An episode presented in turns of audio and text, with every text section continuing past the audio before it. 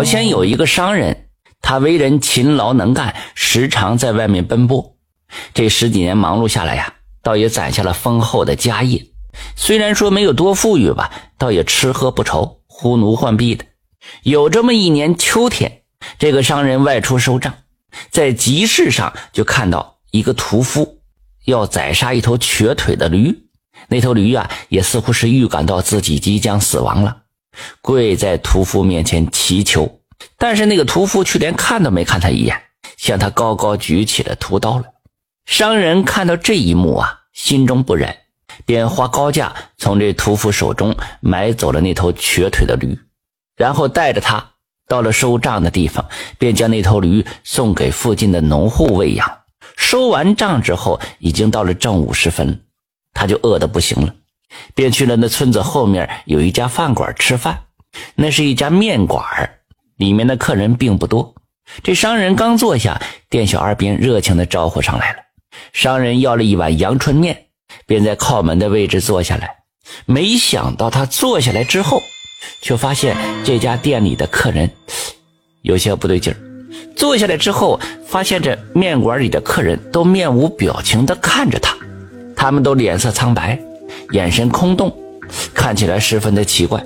商人不解呀，和他们对视，他们也不移开这视线，仍旧是直勾勾的看着他。这个商人就觉得十分的纳闷。当店小二给他送面的时候啊，他便忍不住问这店小二：“哎，小二啊，哎，你们店里这客人为啥这么一直看着我？咋，我脸上有东西啊？”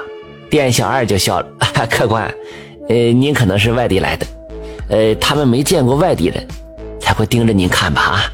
商人听店小二这么一说，嗯，觉得还是有道理的，便也没在意这件事情。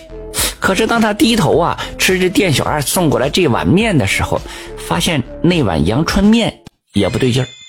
端上来的时候啊，他明明看到那碗面呐直冒着热气，可是吃到嘴里的时候，却发现是冰冷的。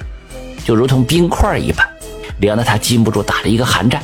商人正要叫来这店小二问清楚这缘由呢，却只见送他出去的那只瘸腿老驴一瘸一拐地跑了进来。那只瘸腿驴径直跑到他面前：“恩人快跑，这里人都想吃了你！”商人看到那条瘸腿驴来找自己，本来觉得挺纳闷的，现在听到这头驴竟然能够口吐人言，更觉得惊奇了。谁知道他还没反应过来是怎么回事？那头驴便叼着他的衣服，硬是拖着他往门外跑去了。瘸腿驴叼着商人从面馆里出来，那个收留瘸腿驴的农夫也追了过来。他看到商人在这里停留，脸色顿时变得十分的难看，警惕地看了看商人的身后：“你怎么会在这儿啊？这地方很邪门啊！”这个时候啊，那瘸腿驴也松开了这个商人。商人站起来，向那间面馆看过去，只见那间面馆啊，竟然在瞬间变成了一块乱葬岗，里面是白帆飘飘，那看起来是十分的骇人呐。商人从那农夫口中得知，这块乱坟岗啊，埋葬了一伙杀人越货的强盗，他们都是被官府斩首示众以后，便埋葬在此处的。那伙强盗死了之后变成鬼，他也不老实，时常在这里作祟害人。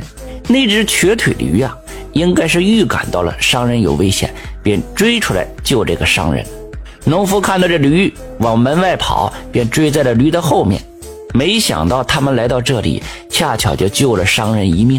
若是这个驴要晚来一步啊，没及时将这个商人从面馆里拖出来，这里的鬼那一定会吃了他。商人知道真相以后是唏嘘不已呀，他发善心救了这驴一命，那个驴也救了他。看来这做善事啊，是真有善报啊！后来那个农夫呢，领着瘸腿驴就离开了。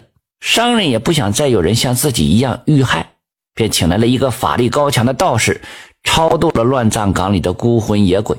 从那以后啊，那块乱葬岗再也没有发生过奇怪的事情，而商人呢，也没有再遇到怪事了。